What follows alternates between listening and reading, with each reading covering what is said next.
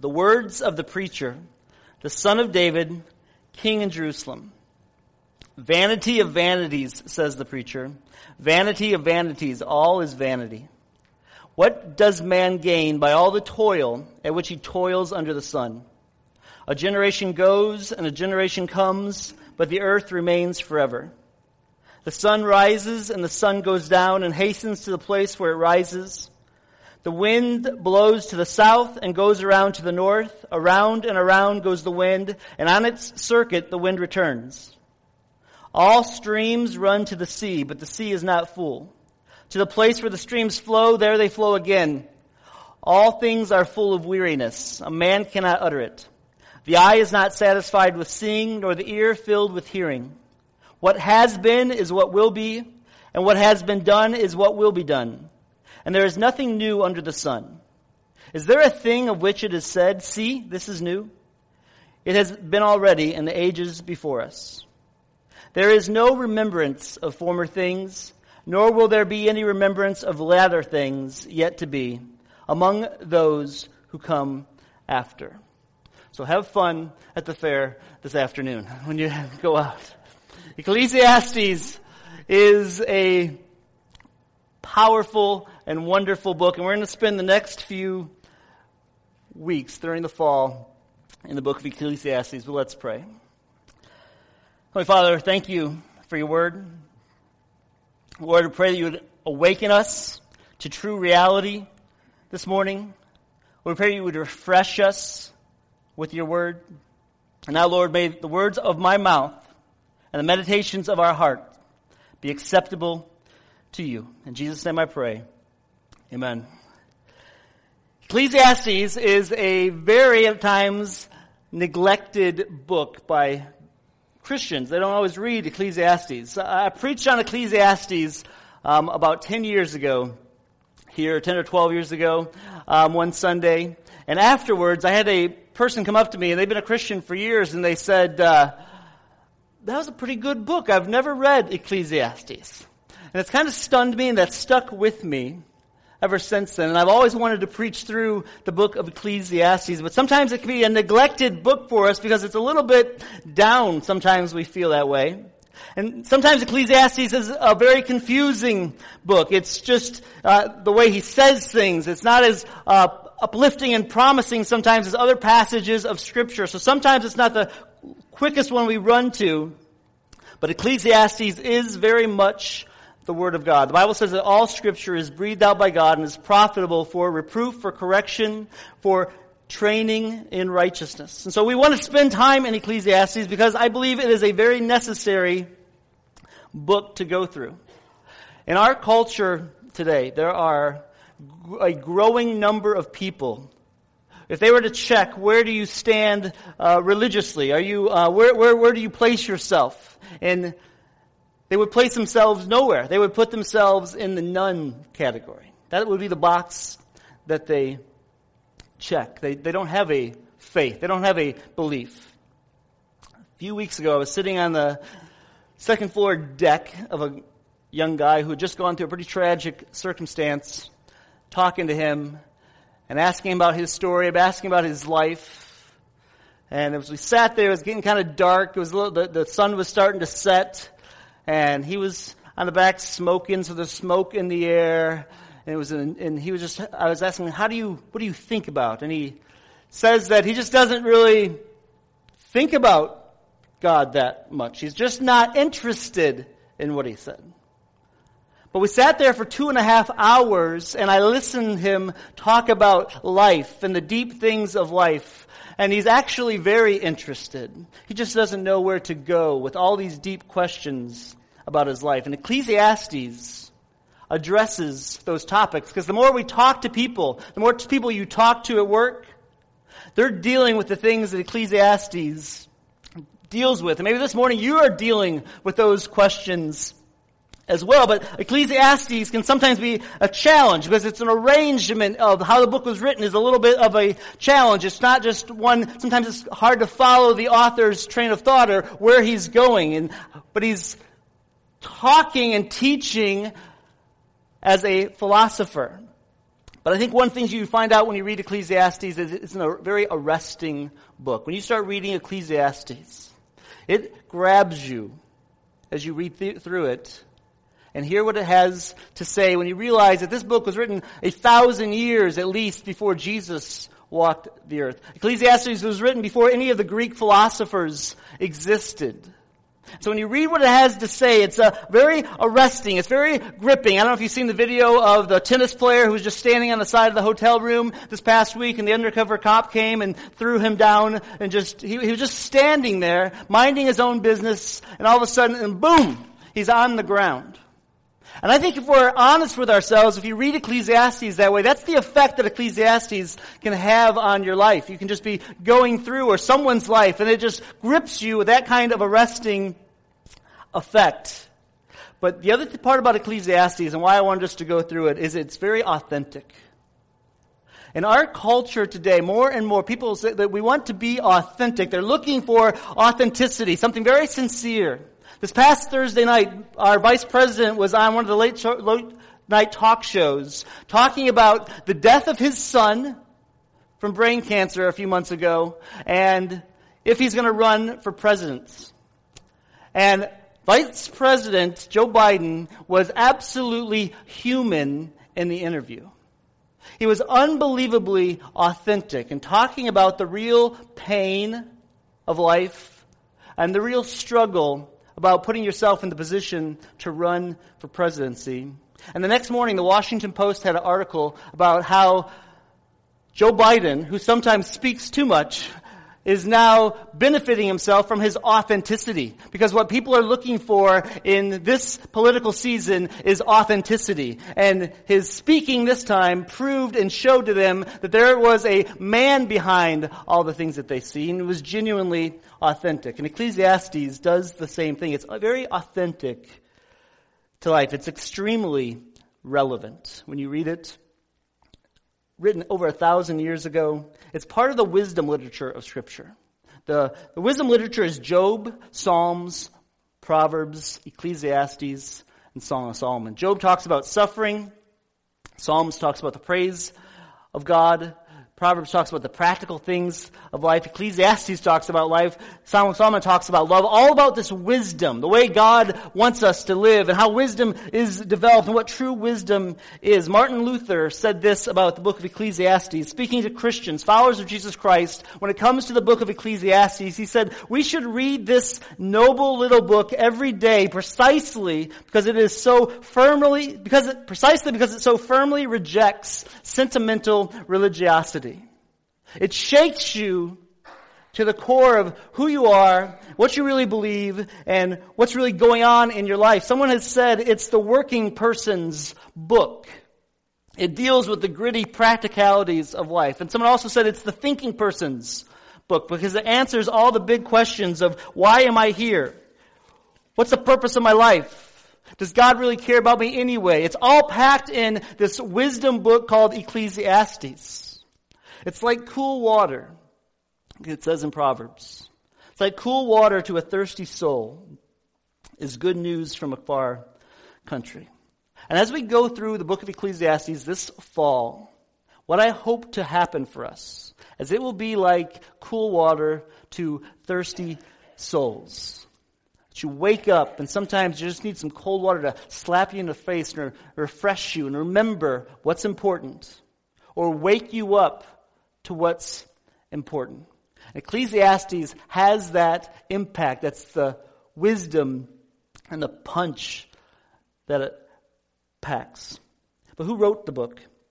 Verse 1 says, The words of the preacher, the son of David, king of Jerusalem. It doesn't really say who wrote the book. It, the son of David, king of Jerusalem, could be many sons of David, many kings of Jerusalem. He doesn't just come right out, the author doesn't come right out and say who it is. It says the words of the preacher, or it could be the words of the teacher, which is probably better because the words of the preacher, often the preacher is supposed to give and tell you what is the right thing. And the book of Ecclesiastes is more like a teacher. And he's more like a philosophy teacher leading a seminar who asks more questions than he gives answers. He's more compelling you to sit and to think and to ask you the deep questions that sometimes we're afraid to go and ask ourselves. And we don't want to be asked. We don't want to deal with. But he is like a teacher. He's a, like a philosophy professor who's in a seminar. He's, he's passing out questions to you to dig out from you what wisdom is. The word that the Bible uses that for this author is kohelet, which means just a collector or an assembler of information. He could be Solomon, who was the wisest king that ever lived, who had, who could, from his status of wisdom, his status of fame, his status of power, he could be the collector, and clearly, whoever put the book together was trying to either is Solomon or pull from Solomon's wisdom and authority.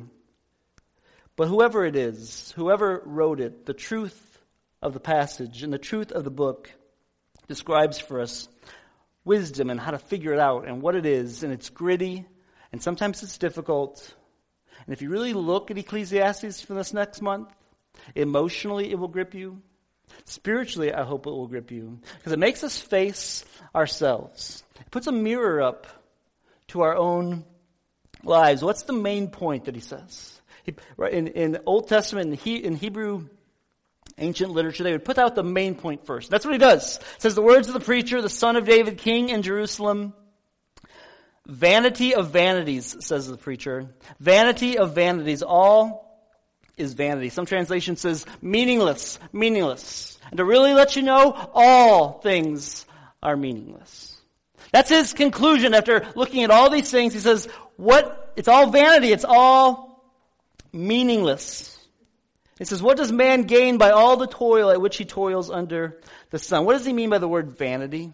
What is it, what's he talking about? It's more than just vain things. It's, it's not just the things that are meaningless. The word that he uses, it says, when he looks at, when you look at life, life, you could say, it's fleeting, he's saying. Fleeting, fleeting, says the preacher. All things are fleeting. Or mysterious is another way you could use it. Mysterious. Life is very mysterious. Constantly, I can't figure things out. I don't know why things happen the way they do. I, I can't, I can't look at things and say, this is the way it's going to turn out. That's not how life works. He says, life is fleeting, and life is like a vapor, and life is very mysterious. And he says, almost the word can be used, it's absurd. Life is absolutely absurd. Life is wacky. That's his conclusion. After looking at life, he says it's, it's fleeting, it's mysterious, it's meaningless, it's vanity, it's absurd, it's absolutely wacky. And we know this to be true. This can be true in positive ways. For us, years ago, we, my parent, we lived in Minneapolis. My parents were um, bringing up a piano for us to our apartment, and they, they, we were out that day, and Minneapolis has got a pretty good uh, interstate system and my parents weren't really familiar with Minneapolis and so we were out. We didn't know when they were coming in and we were just going to start heading back to our apartment. And so I pulled back onto the the big highway main highway around Minneapolis and all of a sudden I'm looking up and I look ahead and I see uh, hey that looks like my dad driving there. Um, didn't think about it and I looked a little closer. It was my dad who didn't know how to get to my apartment but all of a sudden for some reason that day I pulled off the interstate right behind my dad. That's absurd. That's absolutely wacky how life happens that way. Sometimes it's negative. A Number of months, a couple of years ago, Channel 11 put out this documentary about ha- um, Hazard County, Kentucky. And they followed the lives of these teenagers who are in absolute poverty and trying to get through the difficulties of growing up in the South in poverty. And it gripped me because we were, we'd watch it and there was one boy in particular, you really, they, they edited it so well, you really wanted him to win. You were rooting for him. He lived in a trailer in the middle of nowhere. He had nothing. His, his dad had abandoned him. It, it was a mess of a life. And they showed the episode of his life getting a little bit closer, and there was a big test he had to take. And he'd studied and he'd studied, and it was the next day, if he just would take this test, and if he would pass this test, true story, he would be able to get to college. So they closed the scene, and the next morning at his trailer home, something had exploded in his house, flooded everywhere. He decided not to go to school that day. That was the only day he could take the test, and they showed that his life totally changed. And the absurdity of life, it seemed like he had nothing going for him. All of a sudden he had something going for him, and then by the wacky, absurdity, mysterious means of life, boom, That chance was gone, and they showed him later on the episode not going to college, staying home, and he's still down in Kentucky today. That's life, isn't it? How do these things happen? And sometimes it's just odd ways we know these things to be true. That there's just vanity and meaningless. And it's just odd to us. We say odd things. Like, what a small world. You probably saw somebody at the fair, talk to them about something, you say, oh, what's, I didn't know you know that. What a small world. It's not a small world. You know how many people you don't know? You walk up to somebody, I've never met you in my entire life. It is an amazingly big world. We don't say that. We say odd things like, what a small world. Just because I, you know that person. But it, we know these people. It's wacky. It's absurd. It's mysterious. And the preacher says, or the teacher says, what does man gain by all the toil at which he toils under the sun? 30, to- 30 times that phrase, under the sun, is used in Ecclesiastes. And what he is doing, he's saying, look at your life. Look at life. And he's painting a framework of how to look at life under the sun. Just what exists under the sun. And examining under the sun what takes place and how things exist apart from God. And he comes to the conclusion that all is meaningless, all is wacky, all is out of joint. But why does he hold this to be true? Why is this the conclusion that he holds? And he gives us reasons why this is true. He says, first of all, gener- uh, what does a man gain by the toil at which he toils under the sun? And he says that because that's how we know life to be, isn't it? Life is menial drudgery, isn't it? If we're really honest, we don't want to believe these things about Ecclesiastes says. But if we're really honest, life is menial drudgery. You get up in the morning, you go to work, you come home, you watch some TV, you either have a good time with your family or you don't have a good time with your family. You go to bed, you get back up, you go to work, you watch some TV, you either have a good time with your family or you don't have a good time with your family. You go to bed, you get back up, you go to work, you watch the TV, you have a good time. That's life, isn't it? It's menial drudgery. Over and over and over again. That's the repetitiveness of our lives. We all go through this process. We tell kids graduate from high school, it's going to be exciting and it's going to be awesome. Then you graduate from college, it's going to be exciting, it's going to be awesome. But then you're just going to get up, you're going to grow up, and you're going to go to work someday, and you're going to go home thinking, what am I going to have to make for supper? And I hope somebody will make me supper. And then you have to do the fight the Walmart crowd, and you have to fight the arts crowd, and you have to get back home, and you have to go to work, you have to get back up. You have to have a good time or a bad time with your family, you have to go to sleep, you have to get up and do it all over again. He says, that's the toil that's under the sun. That's life. Life is full of menial drudgery. It's a rat race. It's actually a rat rut. Over and over and over again. This is the big picture. As much as we try to say that that's not true, for really honest deep down in our life, this is the way life works. It's full of menial drudgery. He also says life is full of forgetful memories. He says, verse 4, a generation goes and a generation comes, but the earth remains forever. And verse 11, he says, there is no remembrance of former things, nor will there be any remembrance of latter things yet to be. Life is filled with forgetful memories. There are kids that you went to school with in elementary school your best friends. You hung out all the time and you can't remember their names right now. You've totally forgotten them. There's people you went to college with. There's people you used to eat, with, we eat together at lunch with work, and you can't remember their names anymore. You don't know where they live. They're basically forgotten. That's life, isn't it? We forget things all the time. Even today in the Sandwich Record, it says Alpha kicks off season of free lectures. Alpha is a historical thing, and they're talking about great cities in Rome this year and Septimius Severus, who had a massive building construction in Rome. Nobody cares, which is why it's free to go to this Alpha course. Because nobody cares. He's forgotten. Just like Ecclesiastes says, only people who really love history are going to look this guy up. Nobody remembers us. Nobody will remember you. We are so convinced that we are so valuable that we're going to leave this legacy and Ecclesiastes says a generation goes and a generation comes, but the earth remains forever. There is no remembrance of former things. One day they will stop reading the names on 9-11 of the people who died because they're forgotten. They won't be remembered. That's life. It is full of meaningless drudgery. It is full of forgetful memories. My senior English teacher, Mrs. Elliott, made me read Macbeth. And Macbeth even said this, Shakespeare knew this. He said, Life's, in Macbeth, life's but a walking shadow, a poor player that struts and frets his hour upon the stage, and then his is heard no more.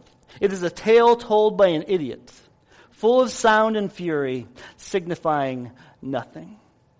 That's what Ecclesiastes says. We're going to be forgotten. It's filled with forgot, forgetful memories. And he says life is full of repetitive monotony. Again. He talks about the sun rising and the sun going down. He talks about the winds blowing and the reality is they're going to blow. Tornadoes are going to happen. The hurricanes are going to happen. It's going to happen again. The sun's going to go up. The moon's going to go, up. It's just going to keep happening. The water keeps flowing through and it keeps flowing back. Its life is full of repetitive monotony. The world gets this. We know this deep down. Movies are made about this. Remember the Truman Show in 1998? Truman was this guy born in a bubble that everybody could watch his life on TV. And his whole life was protected. And it was monotonous. And it was things doing things over and over again. And for a while, that felt like a good, safe thing for his character. But then all of a sudden, he realized that that car walks past. That, that car drives past at this exact time, day after day after day. And the whole movie was just showing that this is life.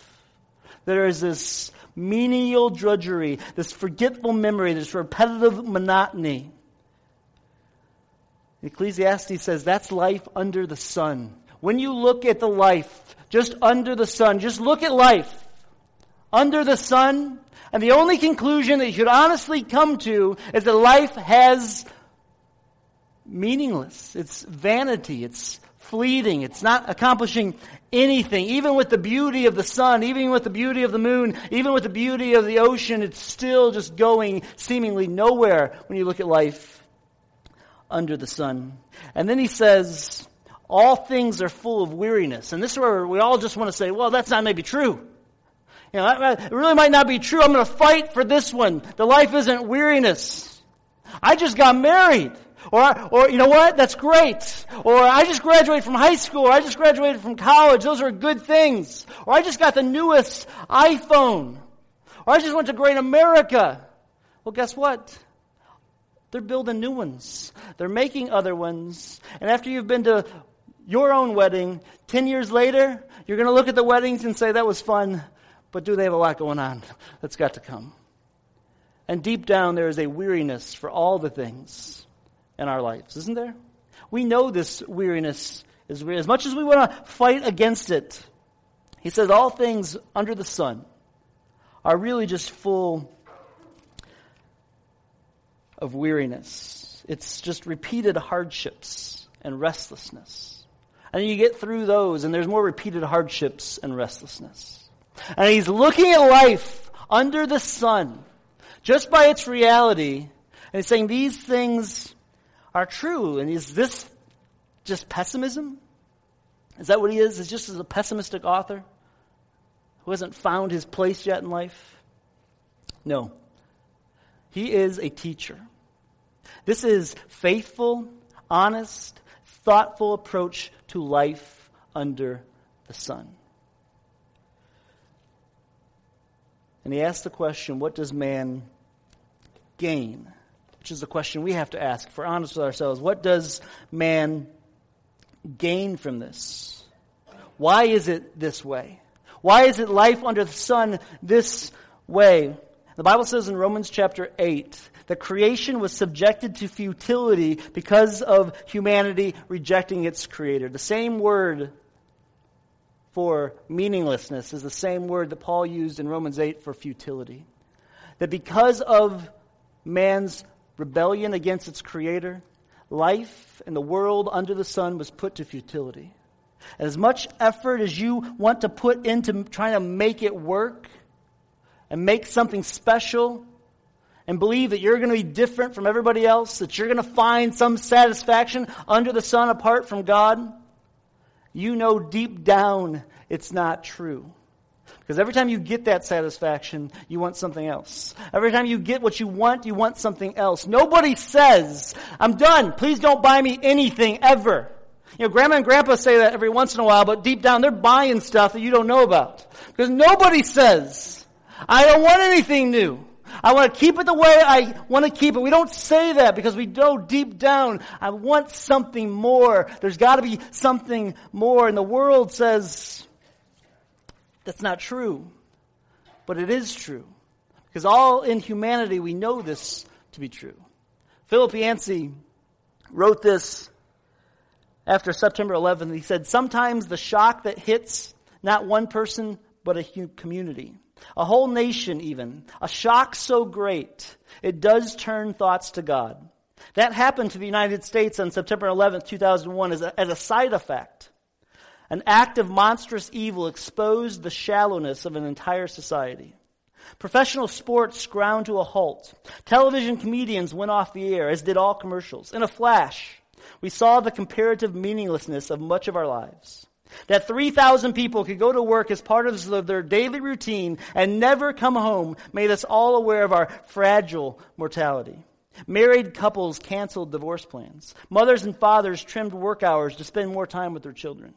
And for a time, attendance at church swelled. The shock conveyed good and evil, death and life, meaning and absurdity in such stark terms that we turned for answers to the people, pastors, priests, rabbis who have always warned us not to build our houses, let alone our skyscrapers, on shifting sand.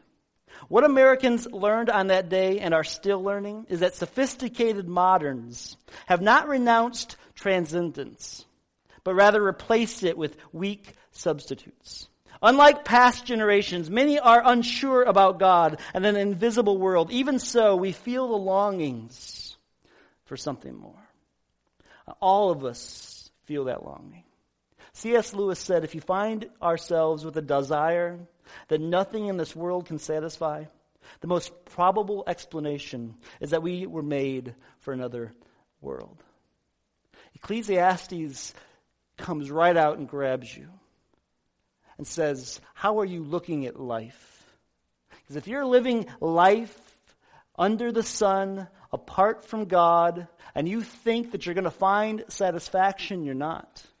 You're going to keep moving. You're going to keep buying. You're going to keep trying over and over and over again to find a way to be filled and satisfied, which life under the sun does not offer because life under the sun is crooked and twisted and cannot be made straight on its own. But oh, if there's only something new. What has been is what will be. And what has been done is what will be done, and there is nothing new under the sun. What if that's not true? What if there was something new? What if what we really long for that there is something new for us, that there is a way for us to make it through life. And the philosophy teacher doesn't give us the answer. But the Gospel of John starts to give it to us. And it says in John chapter 1 In the beginning was the Word, and the Word was with God, and the Word was God. He was in the beginning with God. All things were made through him, and without him was not anything made that was made. In him was life, and the life was the light of men. The light shines in the darkness, and the darkness has not overcome it. And the Word became flesh and dwelt among us, and we have seen his glory. His glory is only from the Son, the Father, full of grace and truth. What we need is something new. What we long for is something new because life under the sun says there is nothing new and we know it deep down inside of us. We feel it even as Christians. We can feel that sometimes if we're focused on that. But there is something new. There was something new that God became flesh in human form. God transcended, came on, took human flesh, and He came to earth to rescue us from our futility, from our sin, from our helplessness. That's a new thing. And then Jesus said a few chapters later to this woman who was suffering all of this futility, this woman of Samaria. She was an outcast. Her life was going nowhere. All she felt was the oppression of everything. She felt the futility of life all over the place. She couldn't even come to get something to drink because of the futility of her life and the mistakes that she made and the fact that she had no satisfaction. And she meets this man, Jesus, and he says, give me something to drink.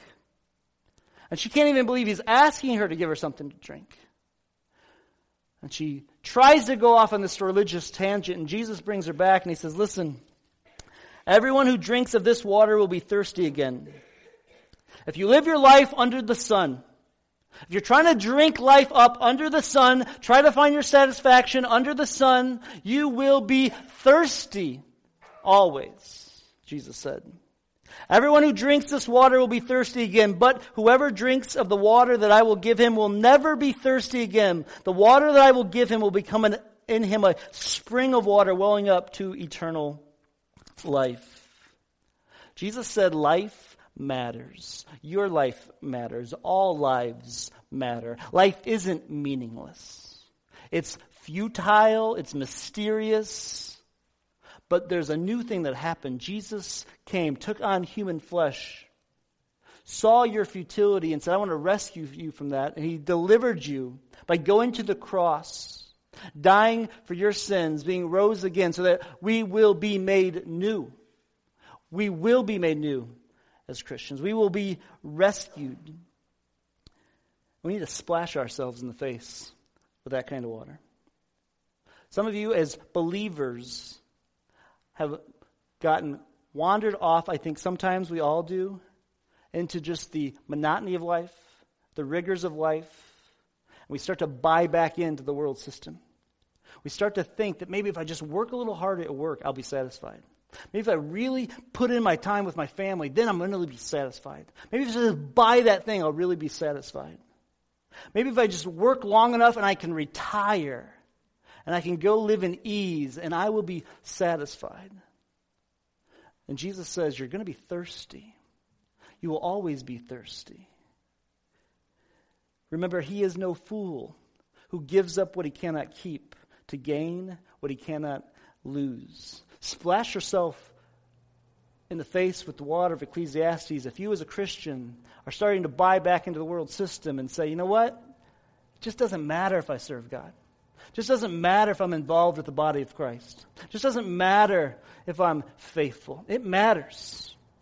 It matters so much that Jesus came to give your life for you to let you know that it matters and to rescue you, to give you new life. Don't waste your life under the sun because it matters. And maybe this morning, Ecclesiastes 1 for you says, That's what I've been thinking for a long time.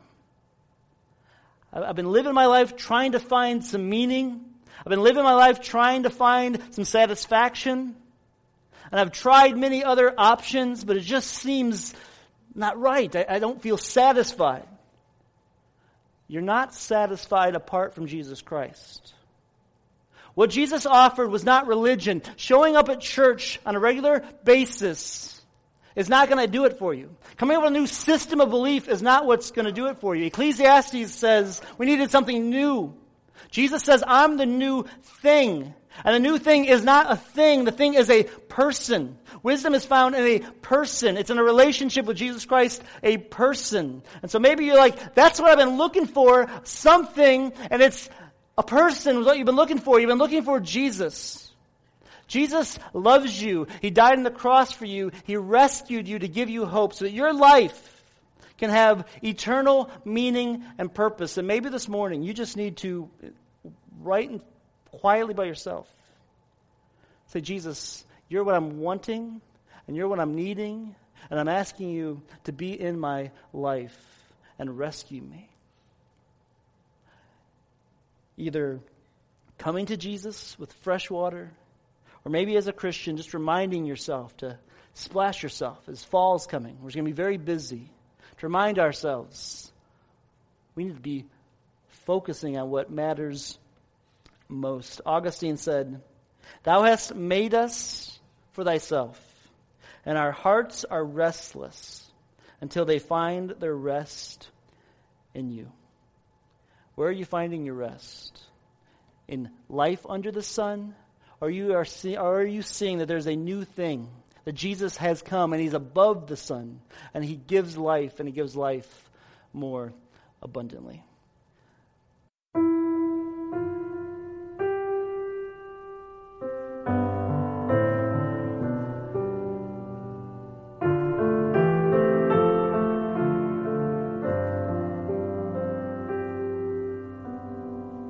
Weak and wounded sinner, lost and left to die. Oh, raise your head, for love is passing by. Come to Jesus, come to Jesus, come to Jesus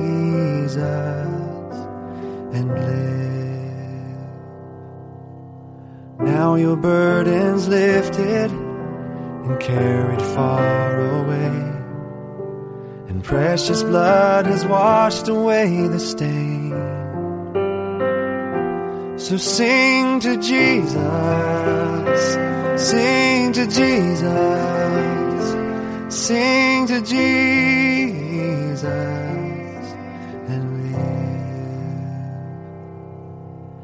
like a newborn baby, don't be afraid to crawl. And remember when you walk, sometimes we fall. So fall on Jesus, fall on Jesus, fall on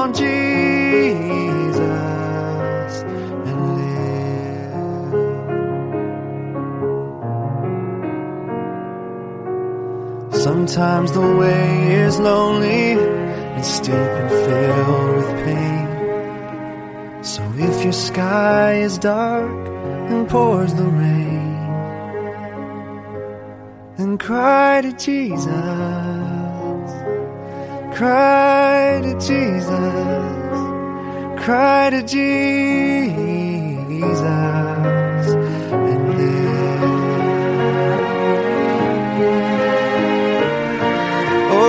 when the love spills over and music fills the night, and when you can't contain your joy inside then dance for Jesus. Dance for Jesus. Dance for Jesus.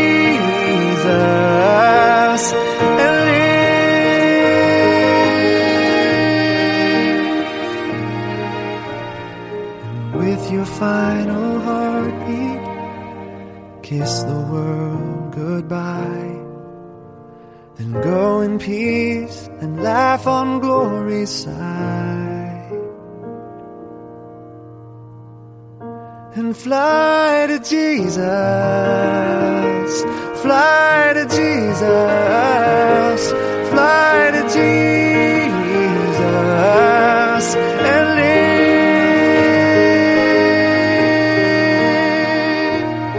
Fly to Jesus.